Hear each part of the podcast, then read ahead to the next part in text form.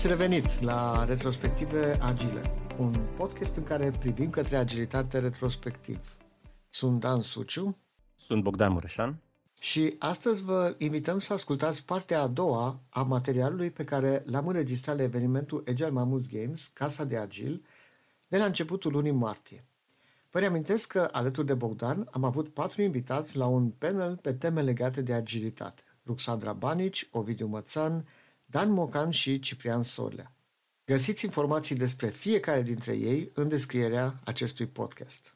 Subiectul discutat în acest fragment se referă la tranziția către un mindset agile.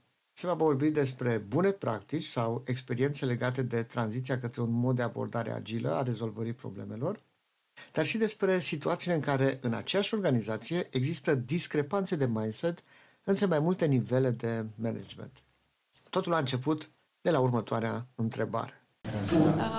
Eu n-am fost dimineață, nu știu temele abordate, dar vreau să vă întreb ceva, are legătură cu întrebarea inițială, cu psihologia. Uh, Agile vorbește mult de framework, dar cel puțin la fel de mult vorbește de zona de mindset, care are legătură așa cu psihologia.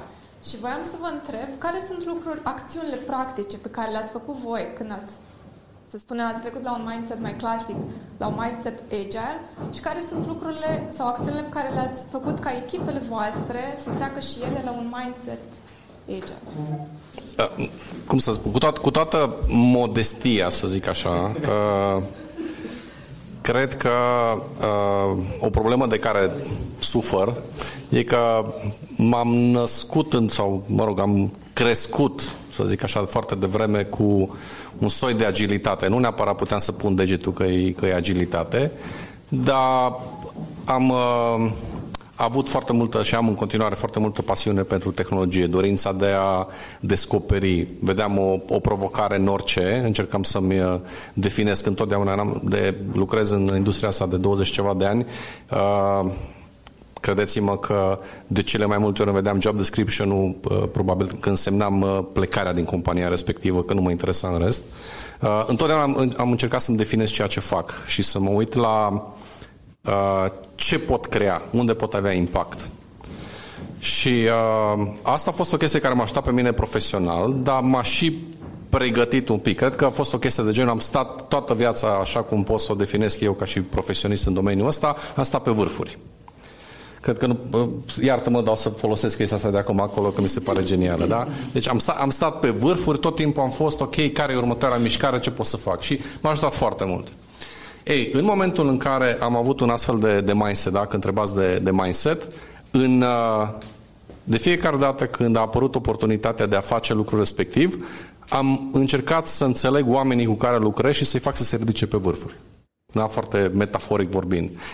Nu există o rețetă. Ceea ce făceam poate acum 10 ani cu o echipă ca să o duc din punctul în care habar n-avea pe ce lume se află în, în, într-o situație în care livrează în mod agil produse, să le, să le ducă în punctul respectiv, uh, la început poate erau alte așteptări și din partea mea și din partea lor. Era mult mai simplu să zic să motivezi persoanele.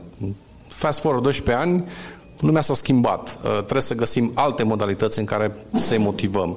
Dar uh, au fost niște prezentări foarte faine astăzi și până la urmă, inclusiv cea lui uh, John, nu știu dacă ați fost în sală, acoperea trei să zicem, chestiuni importante care motivează până la urmă orice om, da? Dincolo de scop, de alte cele, da? De purpose și așa mai departe.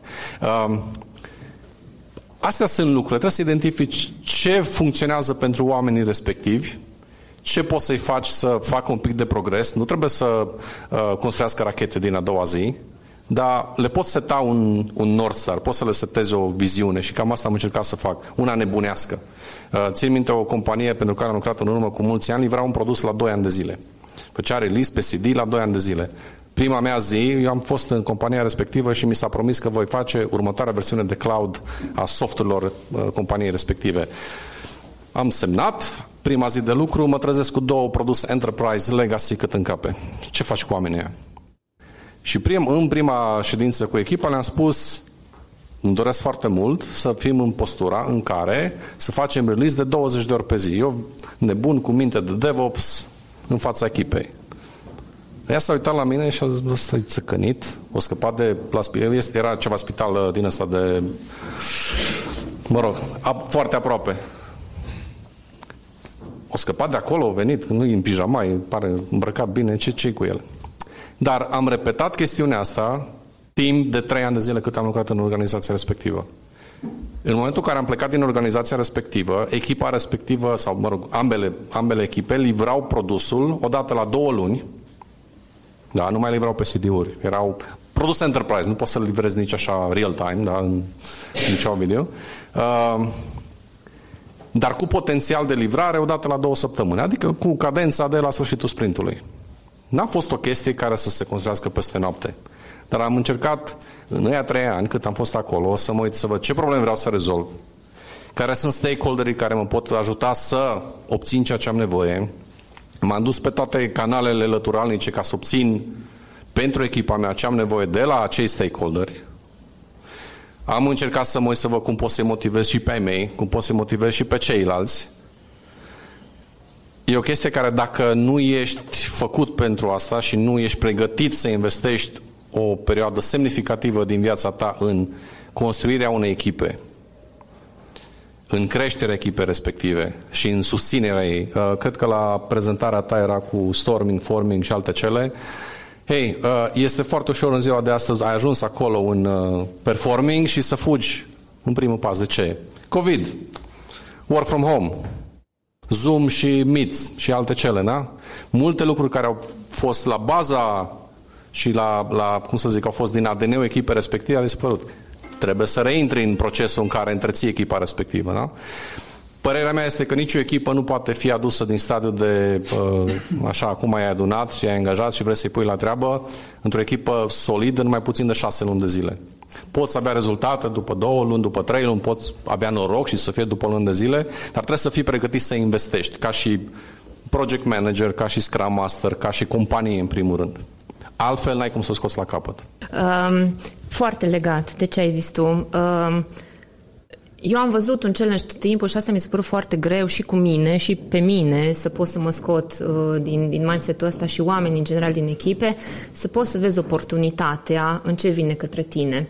În general vedem uh, riscuri, vedem probleme, tehnologia, chestia asta, chestia asta și asta ne frânează foarte mult. Eu cu asta am lucrat în general pe lângă alte metode, cu asta am lucrat constant, să vedem oportunitate, să vedem oportunitate în tascurile pe care le avem și ce putem să învățăm de acolo și cum putem să creștem. Și dacă nu reușim să vedem nicio oportunitate, atunci e mai bine să ieșim din contextul respectiv, dacă se poate. Dar mie asta mi se, mie asta mi se pare o, un element de agile mindset. Să văd să pot să văd că e ceva acolo. Și asta te ajută și când primești. Uh, am auzit asta la un moment dat, un manager uh, vine, se angajează, vede echipa și după o săptămână și zice, vai, de echipa asta e varză, eu nu pentru asta am semnat poziția. Păi nu, tocmai de asta ai semnat poziția. Vezi oportunitatea ta în această echipă. Asta e răspunsul meu. Eu aici o să vin cu niște date super specifice. Am zis și dimineață că uh, m-am lovit de Agile la 1 iunie 2006 și am, uh, mindset-ul l-am adoptat în 2 iunie la ora 6 după masa. Uh, nu, glumesc, dar uh, noi am povestit, cred eu, cu Dan într-un, într-un podcast, că și acum ne aducem aminte și mai râdem câteodată pe parcursul evoluției noastre, că foarte mulți ani am uh, petrecut, am evoluat împreună că am scris noi și eu am niște articole acum mulți ani cu uh, un Scrum, un mini waterfall și acum când ne uităm la chestia aia și s-au zis cineva lângă noi chestia asta, așa uh, fac direct gestul așa ca și cum un fig, un cuțit în inimă și îmi rotesc aici, mă rănește destul de tare. Uh, deci nu a fost rapid, deși eram, nu știu, pasionat și am încercat și am mers și uh, a fost vorba de multă muncă și cu, să zic așa, cu mine, chiar dacă am fost super deschis, ca acum, cred, șase ani, uh, să-mi dau seama că eu vorbeam, predicam, uh, ghidam, conduceam echipe în mindset-ul ăsta, dar când a fost vorba să fac eu ceva pentru mine, uh, am fost super departe. Deci exact în, era conferința Agile Mammoth Games acum șase ani și mi-am pus eu un target undeva prin noiembrie sau uh, decembrie, ceva de genul ăsta, deci cu destul de mult timp înainte de conferință, să îmi lansez uh, blogul propriu. și m-am pus, m-am, am început să studiez WordPress, dă îmi scrie și tu acolo două linii de cod în WordPress, eram super fericit că am scris două linii de cod, dar nu-i cod, că e știi, script acolo. Și uh, am designuri am luat să arate cât de bine și așa și mai erau încă vreo două săptămâni până la conferință, deci mă luptam seara de vreo două luni jumate cu treaba asta și am avut așa un moment din ăsta de revelație, ceva de genul, bă, dar tu de ce faci ce face popa și nu ce zice popa. Adică eu ziceam cum trebuie făcute lucrurile, dar nu le-am făcut așa. Și în momentul ăla, nu, ce am făcut, am ras tot jos, deci efectiv am șters tot ce am făcut până în momentul ăla și în trei ore aveam un blog cu primul articol care era scris de trei luni și pe care am vrut să-l pun acolo. Și, de fapt, în, uh, a fost unul dintre momentele marcante pentru mine a ceea ce înseamnă uh, să, să te gândești dincolo de uh, efectiv cum faci niște lucruri, ci la ce vrei să obții cu lucrurile respective. Și ăsta a fost un, un deși era acolo în speech-urile mele și în asta un, un mindset așa, un mindset change uh, mare, personal. Ei, exact lucruri de genul ăsta încerc întotdeauna să le explic și uh, celor din jurul meu și colegilor, dar observând la mine cât de greu a fost și care am fost deschis, sunt conștient și că durează, durează super mult. Faptul că am, am schimbat uh, abordarea de la a avea ceva cu un design super fain, super, uh, super perfect și așa, la o idee super simplă, funcțională, care să-mi valideze mie și să-mi obțină mie rezultatul. Deci eu, eu vreau să am un articol pe blogul meu pentru un motiv care exista doar în capul meu, nici acum nu mai mi-aduc aminte care era motivul, dar era foarte bun, Uh, nu, nici măcar, nici măcar la calitate. Deci uh, blog, da, blog, blog arată super ok, încă e același blog. Uh, nu, nu, nu intrați pe el până nu mai aranjez un pic. Dacă vreți să nu intrați pe el, bondan.ro blog. Uh, da, schimbarea, schimbarea a fost uh, momentul în care uh, m-am hotărât să fac exact ceea ce predicam și să o iau pe bucățele mici. Adică să mă uit la scop, să apară articolul, nu să mă uit ca site-ul să, da, nu să mă uit ca site-ul să fie perfect, cu structură, cu o secțiune pentru nu știu ce, care nu o să fie folosită niciodată și lucruri de genul ăsta. Dar ce vreau să zic cu chestia asta, că chiar și pentru cineva care face de ceva vreme, uh, există tot timpul, asta e interesant, deci tot timpul există niște momente din asta de aha. La început vorbești de Scrum, după care vorbești de nu știu ce, după care îți dai seama că de fapt nu trebuie să vorbești de chestiile astea, ci trebuie să vorbești de faptul că, bă, de fapt ce problemă încerc eu să rezolv aici, care e problema, care e outcome-ul. După care îți dai seama că, bă, dar de fapt stai că nu-s numai eu în joc, că eu de fapt trebuie să vorbesc și cu ăla de, care îmi dă bani. Și m-am dus la soție și îmi dai 5 lei să-mi iau un, uh, un hosting, da? o temă pe WordPress, da? Deci, uh, tot timpul partea asta e interesantă, evoluează și evoluează în funcție de context, de cât e de mare mediu unde o aplici, de echipele cu care, cu care lucrezi și trebuie să găsești exact mesajul care e potrivit. Eu am și dat aici câteva, câteva exemple destul de specifice, dar e mult, mult prea vast și mult prea multe posibilități de, de abordare, dar un lucru întotdeauna îl fac cu siguranță. Întotdeauna mă întorc la basics, chiar povesteam și dimineața de chestia asta, deci mă întorc la basics care sunt principiile, care sunt valorile, ce încerc de fapt să o, o rezolv aici. Și când simt că m-am împodmolit, mă întorc acolo și o iau, uh, o iau de la început cu chestii simple.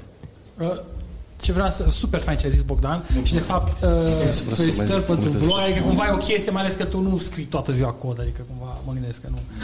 Uh, da. uh, dar ce, să vă dau un exemplu ce mă rog, butonam eu la Stream Event să fac un prototip, o chestie cu, mă rog, RTMP și alte tehnologii.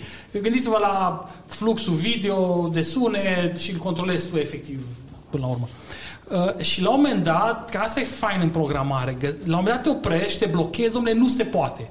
Nu găsești pe Stack Overflow nimic, poți să întrebi ce gtp nu-ți răspunde nimic. Deci, efectiv, ești în poziția în care nu ai, deci faci o chestie care nu găsești soluție, nu găsești pe web. Și atunci începe să fie, de fapt, fain, că începi să cauți și ce iar interesant e că orice soluție, de fapt, poate fi găsită, doar cere timp. S-ar putea să nu o fac într-o oră, s-ar putea să-mi două zile. Dar tot se poate rezolva. Orice chestie de asta se poate rezolva. Uh, și asta e o chestie acum recent am la revelația asta, adică cam orice problemă aveți se poate rezolva, contează mai în cât timp o faci. S-ar putea să alții să facă mai repede, tu faci poate mai încet. Da? E, e fabulos. O, o mică intervenție foarte scurtă de data asta, apropo de căutare pe Stack Overflow. La mine secvența e următoarea. Caut pe Google, care mă duce pe Stack Overflow, ChatGPT și dacă nu găsesc soluție, întreb pe soția mea, că ea știe garantat pe toate. Bun, da. Revenind, revenind la întrebare, da? Uh, punctual, pentru că mi-am dat poate un răspuns prea, prea generic și cum a spus și Bogdan, sunt foarte multe situații, uh, foarte multe contexte și e foarte greu să le, să le articulez pe toate, dar uh, Cred că e foarte important întotdeauna ca și echipă care vrem să devenim un pic mai agile să ținem minte uh, un principiu foarte important și anume să ne concentrăm pe problemă, nu pe soluție. E foarte normal ca o echipă să devină îndrăgostită de soluție și totul să fie în jurul ei și atunci se duce în toată agilitatea. Da?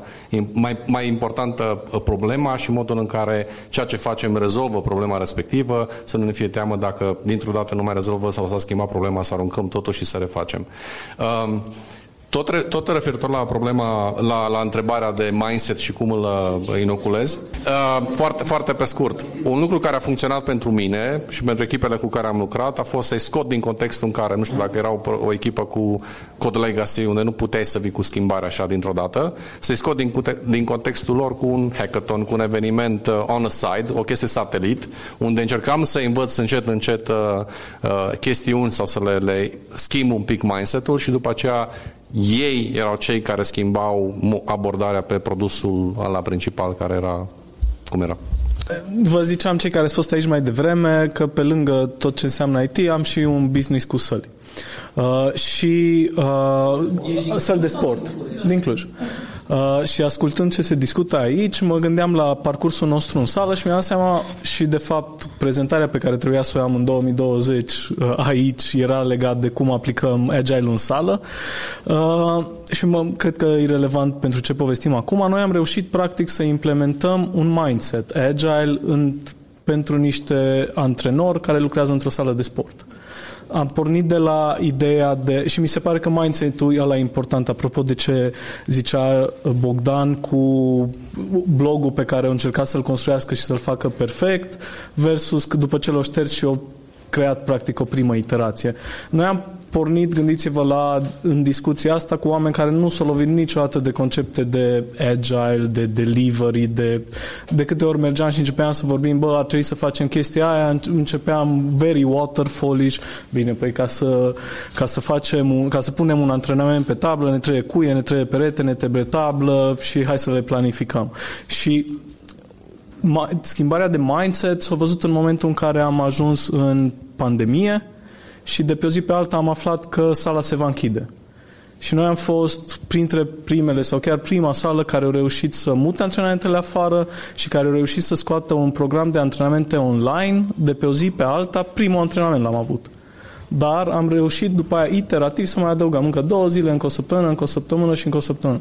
Și cred că, de fapt, asta e asta e marea schimbare și marea adoptare a Agile-ului, în momentul în care conștientizezi de ce îl faci și cu ce te ajută să, să ai iterații mici. Dacă tot vorbim de Agile, de, de data asta nu mai eu singur, deci nu fără echipă.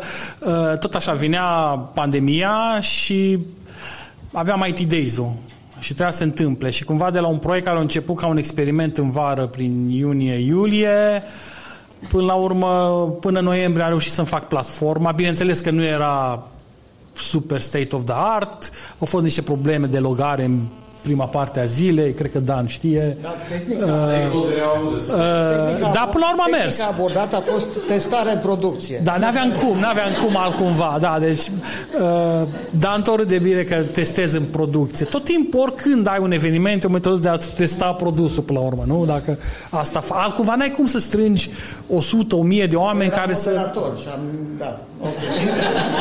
N-am știut că sunt testați. Dar până la urmă a ieșit, adică altcumva n-aveam cum. Deci ideea e că se Corect. poate și, uh, și cumva pandemia până la urmă a fost hai să așa, a fost o chestie interesantă, ne-a ieșit să ne-a forțat să ieșim din ceea ce făceam. O, o, o să comentez ceva referitor la chestia asta. Că... Da, uh, o să fiu scurt. Am fost ca și Dan moderator la, la conferința respectivă și uh, da, rolul meu în companie este CTO, adică tehnologie, alte cele. Mă uit la platforma făcută de Ovidiu, sunt pe scenă și uh, am o responsabilitate față de cei care ne urmăresc, nu-i vedeam, da? Da, eram într-o sală, mă uitam la cameră și trebuia să, știi, wave and act cuddly ca pinguinii din Madagascar și să nu mă intereseze ce se întâmplă backstage unde totul crapă și îmi scrie lumea că nu merge și așa. Dar din punct de vedere tehnic, am văzut chestia respectivă ca un failure și uh, în drum spre casă, mai puțin, mai puțin, mai puțin, în drum spre casă mergeam cu video și la, nu vreți să știți că l-am făcut cu uh, sare și oțet referitor la uh, platforma lui, da? Ca după ceva vreme să discut cu uh, colegii mei care erau online și au urmărit toată treaba și au mai, au mai, au mai fost probleme, da? Am mers. Da? Ei erau utilizatorii. Eu din spate, omul tehnic, ziceam, bă, dar stai că dar nu-ți mergea, dar nu mergea. Nu dă nimeni doi bani pe niște chestii care e mintea noastră de multe ori și avem impresia că dacă nu le facem nu o să meargă. Asta nu înseamnă că nu am făcut și anul următor același uh, scandal Ovidiu când același lucru nu a funcționat. Da? Adică e important să, e important să dai feedback. Ok. Adică, ca să faceți o imagine, conferința începea la 10 și până la 12, unii care nu s-au legat până la 10 nu s-au mai putut loga. Și telefonul meu suna în continuu și eu stăteam acolo live să găsesc soluția, făceam comit în producție. Uh, dar ideea e că până la, la 12 am rezolvat-o, după care s-o rezolv, după aia e liniște, după aia a fost super ok totul. Da? Bun, haideți să, haideți să vedem. Da, te rog. În companiile mari, la nivel de senior management, planificarea e waterfall. 90% din cazuri, nu? Dar se coboară și se ajunge încetul către echipele Scrum sau ce tip de framework ar fi, care trebuie să fie agile.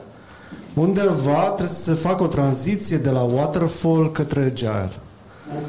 Cum se poate face o astfel de tranziție? Unde ai waterfall cu planificare, cu termene stricte și unde ai agile-ul mai libertin din punct de vedere a deadline-urilor. Poate că se întâmplă așa, dar uh, nu e chiar ceea ce ar trebui să se întâmple. Adică e foarte greu în momentul în care există un plan acolo sus și care trebuie respectat, tu, la nivel de echipă, uh, să mergi în iterații, să ții cont de user, să schimbi direcția. Ce direcție să schimbi dacă de sus e dictat, dictată direcția clar? Și atunci ai foarte greu. Dar, din păcate, foarte multe din transformările agile se întâmplă exact așa. Adică merge cineva într-o organizație și zice, hai să testăm cu o echipă și ia echipa respectivă și zice, voi de astăzi sunteți agile, noi restul, continuăm, noi facem ce avem de făcut, dar voi sunteți uh, agile. Partea interesantă e că mindset-ul și metodologia, numai mindset trebuie să se schimbe la nivel de întreagă organizație. Și aici vorbim de, uh, vorbim de scalare. Și uh, în momentul în care scalăm, și nu mă refer la ca și număr de echipe, ci ca scalăm în organizație, uh, trebuie să avem grijă ca toate layerele să fie prinse în cum facem o planificare de roadmap, de cum adaptăm, cum schimbăm. Roadmap-ul să fie o direcție, numai nu un commitment sau un plan bătut în cuie, cum ne facem strategiile de vânzări, atunci când se stabilește planul mare să fie toți implicați, exact ce ziceam, uh, ce ziceam mai devreme. Deci dacă e numai la nivel de echipă mică acolo, îi hai să zicem așa, cel mult o simulare și o spargere a unui plan bine făcut în iterații de două săptămâni, e, inclusiv aia ajută, că tot în momentul în care spargi lucruri în bucățele mai mici, șansele să li dai erori și așa sunt mult, uh, sunt mult reduse. Dar în niciun caz nu vorbim de agile. Adică nu vorbim de un, de un proces în care testăm lucruri, dăm end userului, învățăm din ele, schimbăm direcția, adaptăm planul, testăm piața. Uh, chiar am auzit o Uite, un exemplu foarte fain acum într-o prezentare de la Amazon. Uh, acum toți suntem familiari cu Amazon și am avut o prezentare de la ei în care uh, am fost întrebați dacă știm câte, uh, câte experimente rulează în fiecare zi pe pagina lor. Și uh, deși eu bănuiam că sunt multe, deci unitatea mea de măsură era multe, unitatea lor de măsură a fost mult mai specifică, deci în jur de 300 de experimente pe zi, deci în fiecare zi găsești pe pagina lor, uh, mă întreb cum ar funcționa asta într-adevăr într-un, într-un environment unde totul tot e bătut în, în cuie, pentru că vorbim de experimente. Și foarte mult în zona agile merge pe bază de experimente și învățat și iterat și schimbat de direcție. Și renunțat. Deci exact ce o zis Cipri mai înainte, sunt momente în care, și asta e cel mai greu, ai făcut o chestie și vezi că nu merge, nu are impact, o return of investment pe care ți l-ai dorit, să zici, bă, stop joc, aruncăm la gunoi, nu mai băgăm bani în chestia asta, că it's useless. Foarte, foarte rar se întâmplă, se întâmplă lucrul ăsta. Și atunci schimbarea trebuie să fie în toată organizația. Da, schimbarea trebuie să fie făcută top-down și nu bottom-up.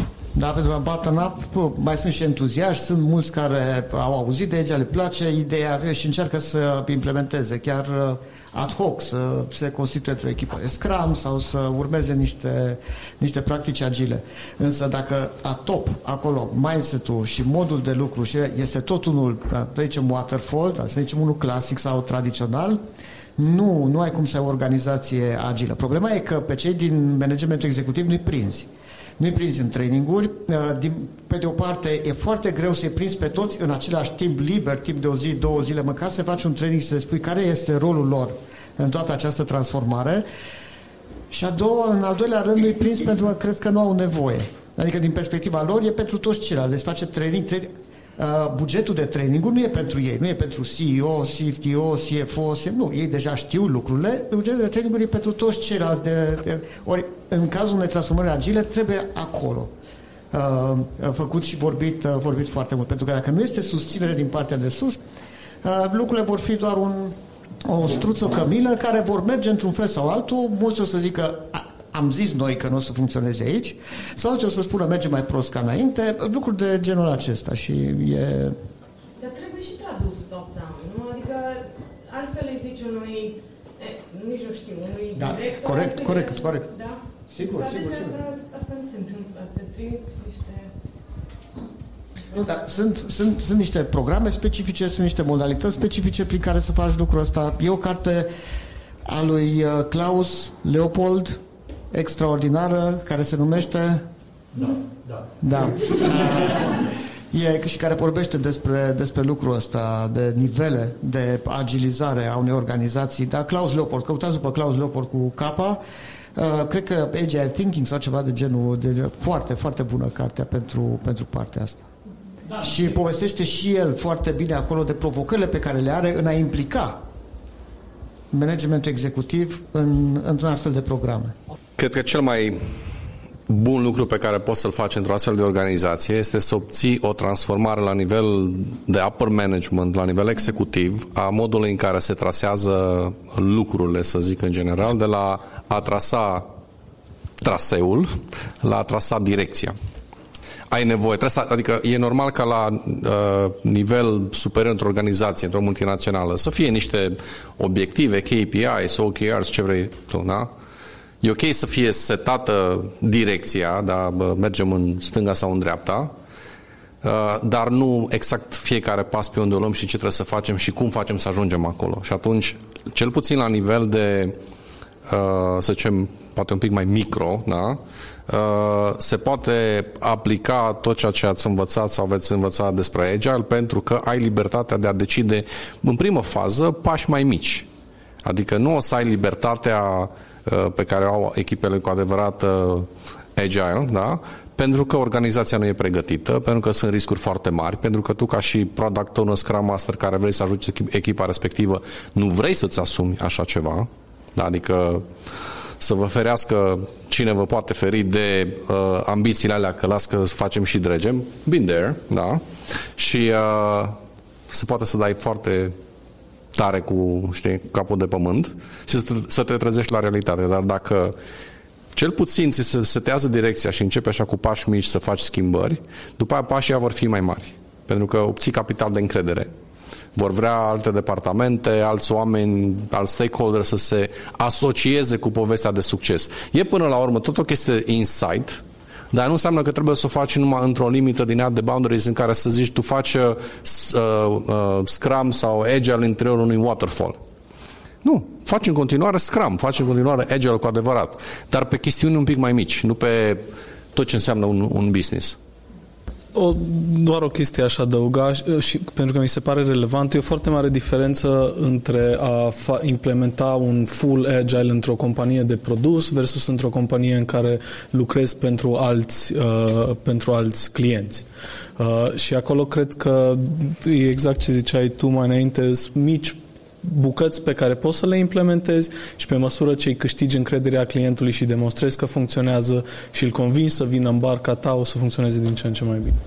Eu aș mai adăuga numai ceva sper că nu mai există waterfall în definiția waterfall-ului și că s-a transformat numai în deadline. Și atunci, dacă nu mai vorbim de waterfall by the book, adică gândim tot înainte, planificăm, după aia executăm, după aia livrăm, ci s-a transformat numai în trebuie ceva să fie gata până 6 aprilie, uh, atunci cred că se mai poate lucra pe niște căi agile pentru chestia asta și atunci măcar dacă am putea obține în situații de genul ăsta uh, North Star-ul, și data și după aia vedem noi cum ajungem acolo.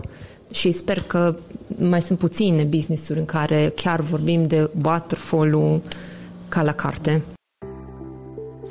Ați urmărit al doilea fragment din înregistrarea de la panelul Agile Talks, ce a avut loc în cadrul conferinței Agile Mammoth Games. Vă mulțumim că ne-ați ascultat și așteptăm cu interes comentariile și sugestiile voastre pe pagina de Facebook a podcastului. Fiți agili!